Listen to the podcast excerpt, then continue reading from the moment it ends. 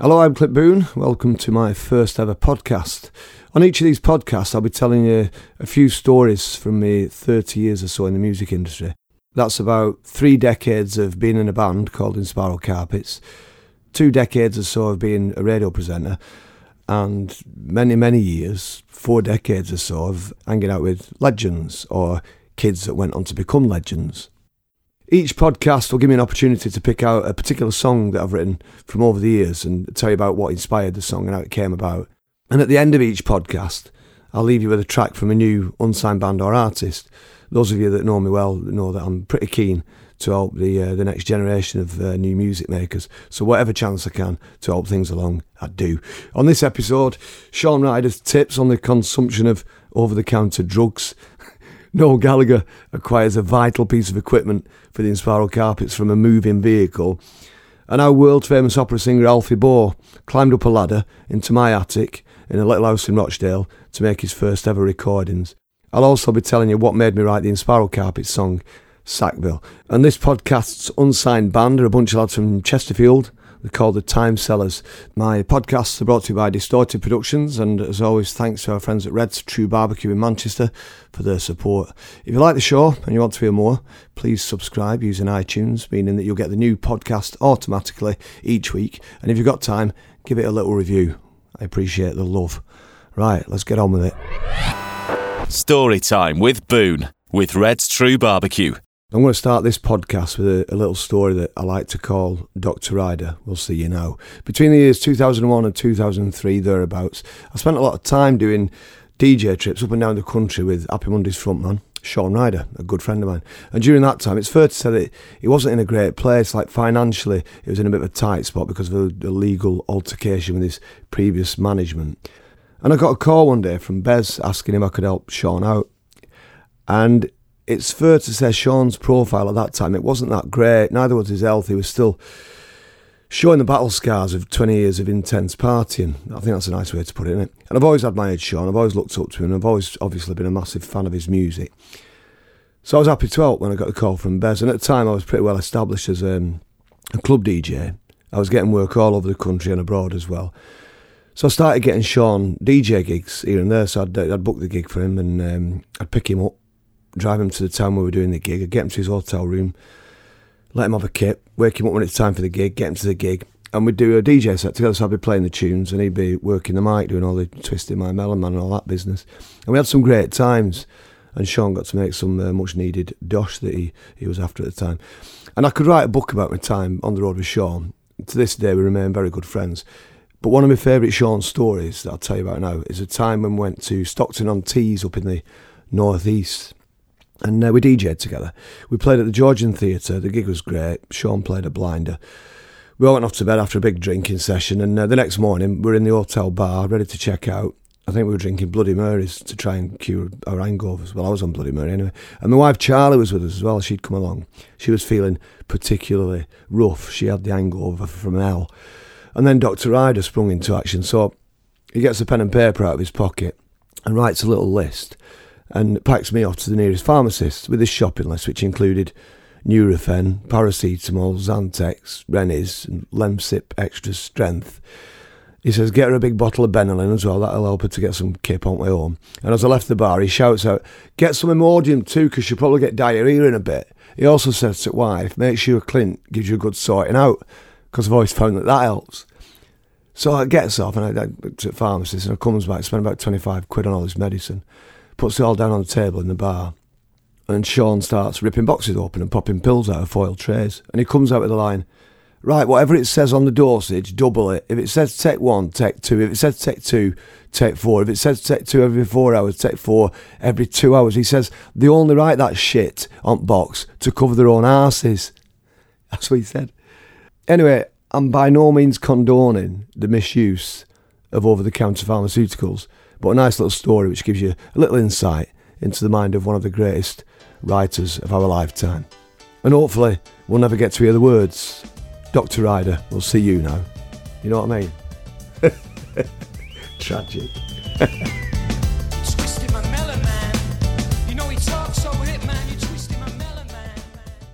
I'll tell you a nice little story about Noel Gallagher, should I? Let's do that. I had the pleasure of working with Noel for a few years back in the late 80s. Uh, he was Inspiral Carpets, roadie. So between the end of 89 and 1994ish, we had some great times together. And he wasn't just our roadie. I always tell people this. He was with us constantly. So when we weren't touring, he'd be working with us in the office. He'd be in the rehearsal room with us. He'd be in the studio for recording. We took him everywhere. It's how he learned some of what he learned about the music industry before he started Oasis. And he'll tell you that himself if you ever meet him. And in 1990, our drummer Craig started saying that he'd really like one of those big cooling fans, you know, an electric fan that you put aside your drum kit to keep you cool during gigs, like what ACDC have and all that. Because he was getting really hot during gigs. He's a very physical drummer, Craig, like a lot of great drummers are. He sweats a lot.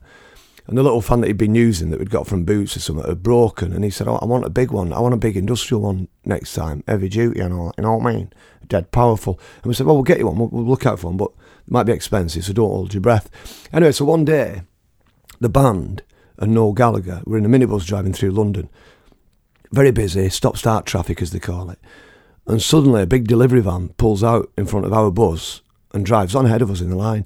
And the van driver had inadvertently left the back door open, so it's one of those big steel roller shutter doors, and it was all the way up. And the van was completely empty apart from one item right at the front and our drummer Craig spotted it, a massive heavy duty cooling fan, just like the one that he wanted. Craig's like, ah, hey, look, oh, check that out. It's one of them fans that I need. so Noel says, right, next red light, I'm having it. And about 30 seconds later, the van stops at a red light. Our van, our buzz is right behind it. Noel jumps out, runs round to the back of the van, climbs up into it. In broad daylight, it's middle of London, dead busy. He walks along the van, picks up the fan, turns round to come back starts walking back, at which point the traffic light turns to green and drives off with Noel still in back of it, teetering to the left and then to the right with his little feet, trying to keep his balance, still holding on to his big massive van. And our driver did his best to keep up, but the van kept getting further and further ahead, kept pulling away. Every time it looked like it's stopping, it sped off again. Noel desperately holding on to his swagging back of it. And eventually, the minibus and the van got completely separated. The minibus was at a red light, Noel had gone, the van had gone with all at back of it, disappearing through Crouch End or wherever it was. Our beloved roadie, nowhere to be seen. I was like that because he's gone. And in those days, there's no mobile phones, you know. So we couldn't just phone him up and say, yeah, no, we're here. Uh, I'm outside Maplins, I've got the fan. None of that. He'd gone. But the story's got an happy ending. It's all right, don't, it's all right, don't get upset. It's an happy ending.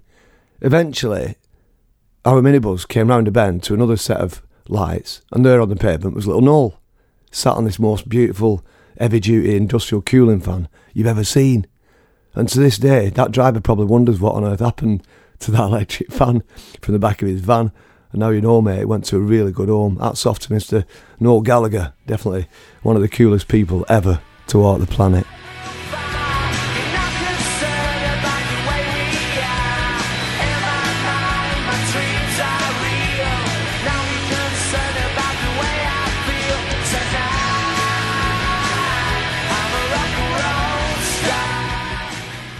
You'll like this one.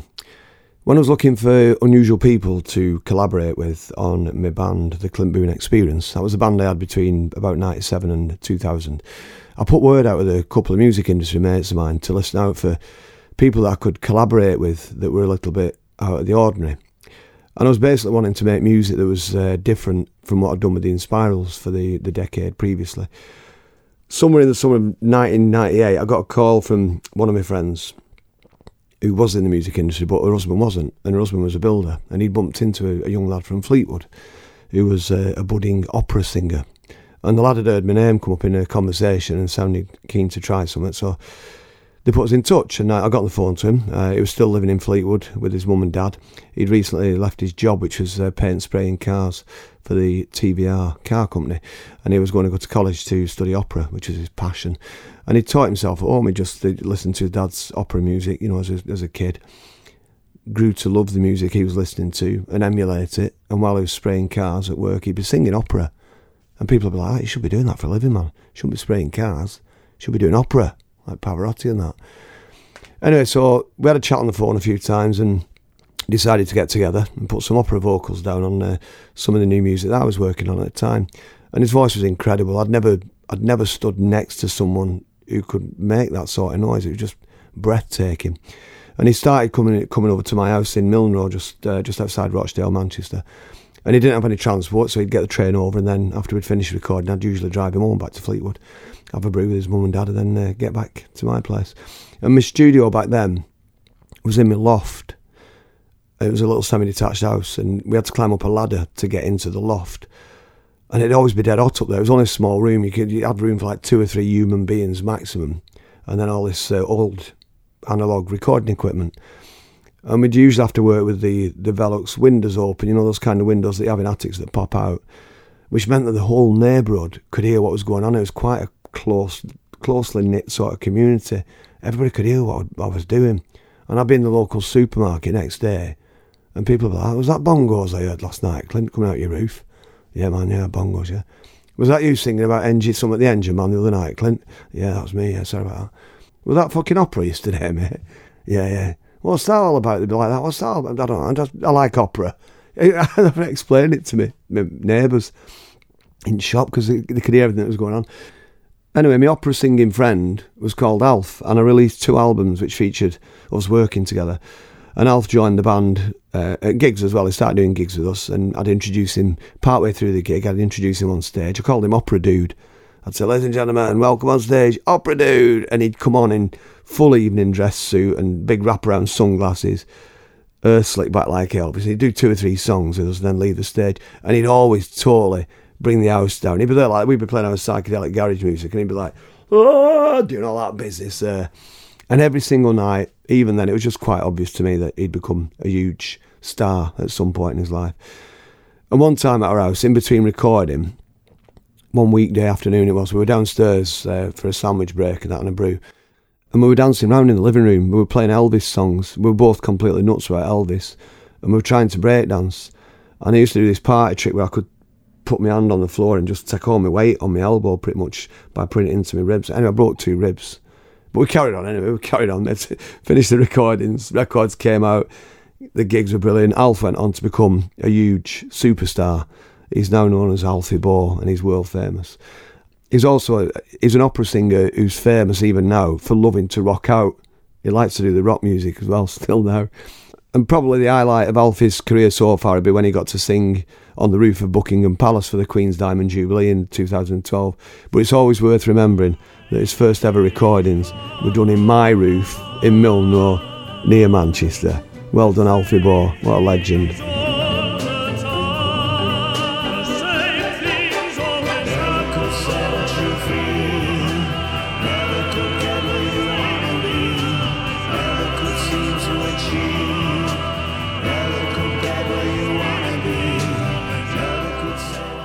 That is 17 and over from the Clint Boon Experience featuring Alfie Boe. And guess who I've got on the phone? Alfie Boe. How are you, fella? Hey, mate. How you doing? I'm doing good, man. what are you doing in New York?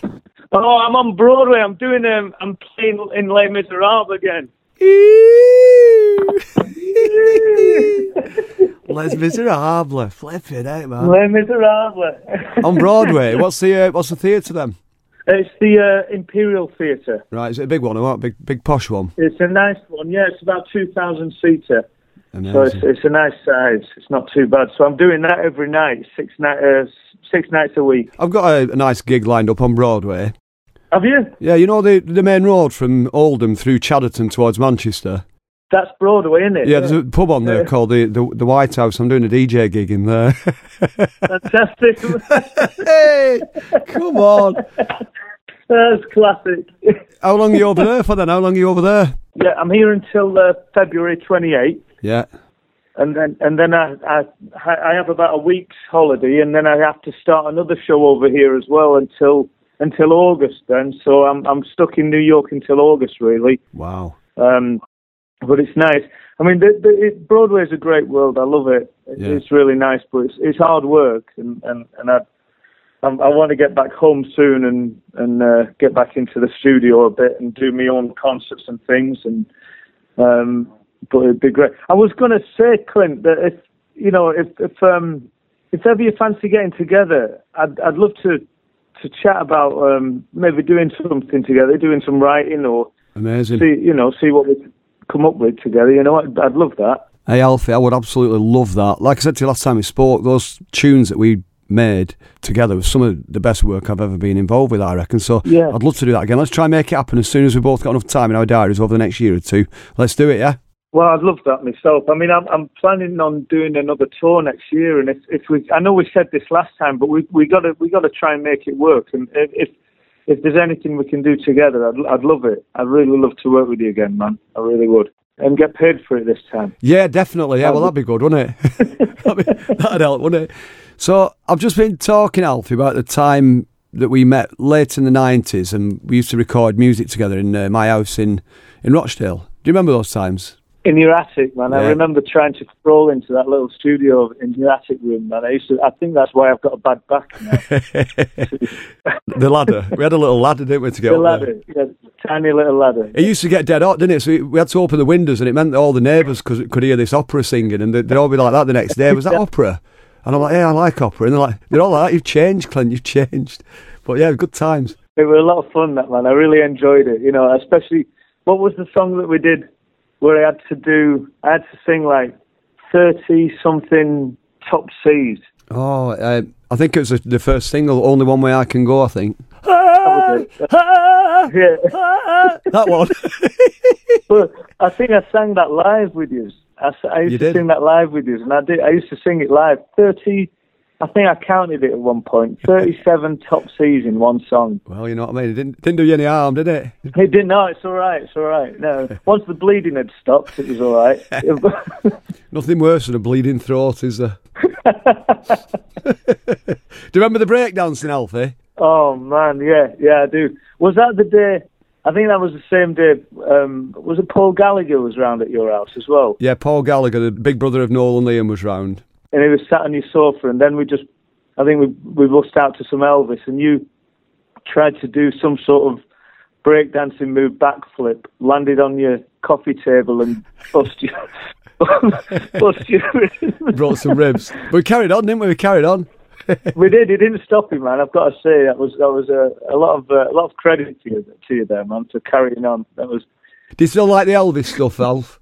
I love it. I love it, mate. Yeah, I, I try and um, I try and include a couple of couple of tracks, you know, um, in my uh, live shows. It, it really does get the get the audience going. You know, Yeah. I do some like um, uh, Suspicious Mind and Mystery Train, and we do sort of a bit of a medley just to get everyone on the feet and dancing, and it it really works. And I saw you do it. I saw you do it when you did when you did the Buckingham Palace gig a couple of years ago. You did a bit of a rock set there right. afterwards. So you're on you're on the roof. You're, you're on Queen's roof, weren't you? I was, I was on a balcony. I didn't nick anything. Did you get to meet her? I did. I did. I met her afterwards. Yeah. Did she mention me? She sends her love, by the way. I forgot Yeah, right. to tell you. She did love. Yeah, yeah. She and she said you owe her a, you owe her a fiver. Yeah, I do. Yeah, So, uh, but she's not good at getting back to me. I've, I've sent her a few messages lately, and she just No, she's not good at getting back, is she? I mean, it's not like she's busy out, is it? You know what I mean? I'm saying. After that show, I was I was in the uh, meeting the Queen afterwards, and you, you know the comedian Lee Mack. Oh, was, yeah. Uh, st- stood next to me, and he said, "Alfie, Alfie, I, I've, I've got a favour to ask." And I said, "What what do, what do you want?" Mate? He said, "I'm writing my autobiography, and I really need a picture of me and the Queen in it." and can you take a picture for us? And I said, I can't do that, mate, while you're shaking the Queen's hand. I can't, like, say, sorry, Your Majesty, let me snap this shot for Lee's book, you know. And, and anyway, I, I took his camera and I, I tried my best to take a picture, in, you know, you know, without, without her noticing. And when the picture came out, it was basically just a photograph of Kylie Minogue. And it, was, That's class, isn't it? it had Lee's hand, the Queen's hand, and Kylie Minogue right in the middle. Brilliant. it went in his book. Amazing. What are you up to for the rest of the day, Alfie? I'm uh, getting ready for the show. I have to go into the theatre about five o'clock and uh, start my uh, performance of Les, Mis- Les Miserables um, here on Broadway at the uh, Imperial Theatre. I'm here until the end of February, Clint, and, Right. and uh, then I move on to another show after that um, on Broadway. So I'll, uh, yeah, I'm stuck sticking around in New York until until August now. Right, you know what? I promised the wife, um, I think two years ago, not this Christmas just gone, but two years before that, I think I promised her a, a trip to New York as part of a Christmas present, and I never did it. So we might have to try and do it Oh. while you're out there. That'd be, be nice to pop in and see you while we're over there if we can make it this year. Well, if you can, mate, I'll give you VIP treatment at the theatre if you Oh, can nice make it one. over. Will you stick me in your box? So you got a box, like a royal box? I, I, will, I will do, man. Just don't do any breakdancing. There's no. a couple of tables in there you might yeah. fall on. and uh, definitely get to, back together when you get over here, and I'm uh, well up for doing some music together when you're uh, when you're ready for it. So would love to, Cliff. Great talking to you. Lots Pleasure, of love, mate. and uh, keep up the good work, you legend. And no doubt I'll see you soon. Yeah. All the best. All right, brother. Sit down, mate. Bye.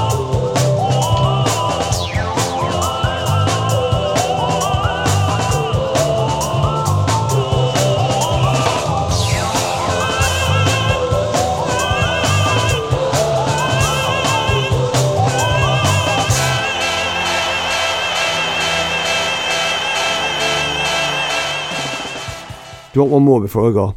One more story, yeah? What I'd like to do on each of these podcasts is I'll tell you a story about one of the songs I've written and how it came about and what it meant to me. That sounds like a good idea, doesn't it? So today I'll tell you about a song called Sackville, which I wrote in 1989 for the Inspiral Carpets. It appeared on our debut album Life, which came out in April 1990. And back then, we had an office in what was Manchester's red light district. It was quite a rough part of town you only went there for three things sex, drugs, or in our case, because the rent round there was really cheap. I was Singer's girlfriend back then, uh, was in the clothing business, and she had a unit on the second floor of an old Victorian building there. And we rented a little corner of her space and uh, built our little office there. The address was 42 to 44 Sackville Street, still there. I think it's apartments these days. And directly above us, on the third floor, was the studio stroke office space for Central Station Design. So they were the team that did all the artwork for the Happy Mondays lot. And the proper characters as well, Matt and Pat Carroll, just like these insane characters, of beautiful hippies, you know, I mean? dead lovable. And when the Strangeways riots happened, April 1990, so the same week that our debut album came out, there was these big riots in the Strangeways prison, and it ended up with loads of prisoners on the roof doing a rooftop protest.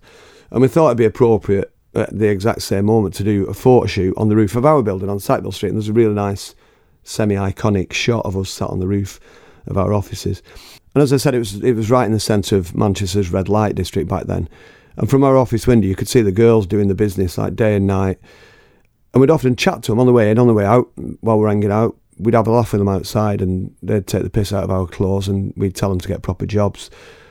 And sometimes they'd follow us about while we we're doing stuff in the neighbourhood. So I remember one time fly posting, and one of the girls was there saying, "Come on, hurry up! You're on my patchy. You're scaring the customers away." And we put put me like that. Just put the post that we got a gig next week, and she's like, "No one's going to come to your gig with a silly name like that." There were always a bit of a giggle, and it was quite obvious what strong characters these girls were, and and that's what I tried to get over when I started writing the song. It did feel like there was a bit of camaraderie between us and them, all striving for better things, all from similar backgrounds we grew up in the same town, you know, listening to the same records on the radio and following the same football teams and that. And the Cortina that's mentioned in the song belonged to Graham, our guitarist. He had a brownie gold Ford Cortina. And we'd often cruise around in it at night, having adventures, like young men in rock and roll bands always have done, really. You know, ever since bands and cars were invented, that's what they do, innit? You get in the car, you go around cruising out, having a laugh and that. Then one night there was a murder right in the neighbourhood, right there. One of the girls died, and it was it was quite shocking at the time. It, it, it, sounds strange saying it now, but it did. It felt like we were part of the same community, and it happened right on our doorstep. And that's where the song came from. That was where I started feeling like writing something about it. Uh, the day I heard the news, and I started writing it all down. And the worst feeling was, the weird feeling was, knowing that the words I was writing wouldn't change anything. The words would never bring back the girl that had gone. It never changed the way the world is. It had just become a song, maybe a pop record. But as a songwriter, I realised back then it was futile. It was all I could do, and that's why in the final verse I wrote the line. I guess I'll just go home and write a song about it. That's all a songwriter can do, really. And the rhythm that I played the keyboard chords, if I remember correctly, was directly influenced by some of the new music, the house music, the electro music that I was hearing in places like the Hacienda. And the song Sackville went on to become one of the best received songs in our live set. The crowd always do that old uh, We Will Rock You clapping thing in time of the drum beat. And these days, that part of the town is called the village. It was the gay village for a while. It's now the village. It's beautiful. It's touristy. Aesthetically, it's great, and, and in spirit, it's wonderful. I always think good songwriting is like being a photographer, and I still hear Sackville and completely see the street and the area exactly as it was back then, with all the girls dancing on curbstones, as it says in the song. I saw one of the girls again a few years later. We'd made a bit of money by then, the band, and we'd been on the television quite a lot. And I bought myself a, a little old British sports car, a weird looking thing. It was like it looked a bit like the DeLorean out of uh, Back to the Future. And I was at a red traffic light near Piccadilly Station with my window down one day, and one of the girls spotted me, and she shouted, "Clint Boon, get a proper car!" and that moment absolutely warmed me heart. Again, as it says in the song, stronger than a man could ever be. That's Sackville.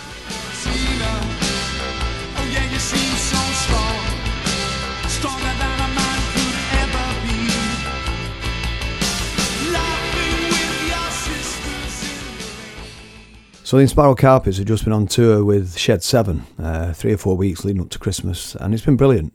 We had a couple of days off, and on one of the days off, I was on my way home uh, with the band on the, on the bus, and one of the roadies said to me, Are you looking forward to getting back in your own bed? Because we've been sleeping on the bus, basically.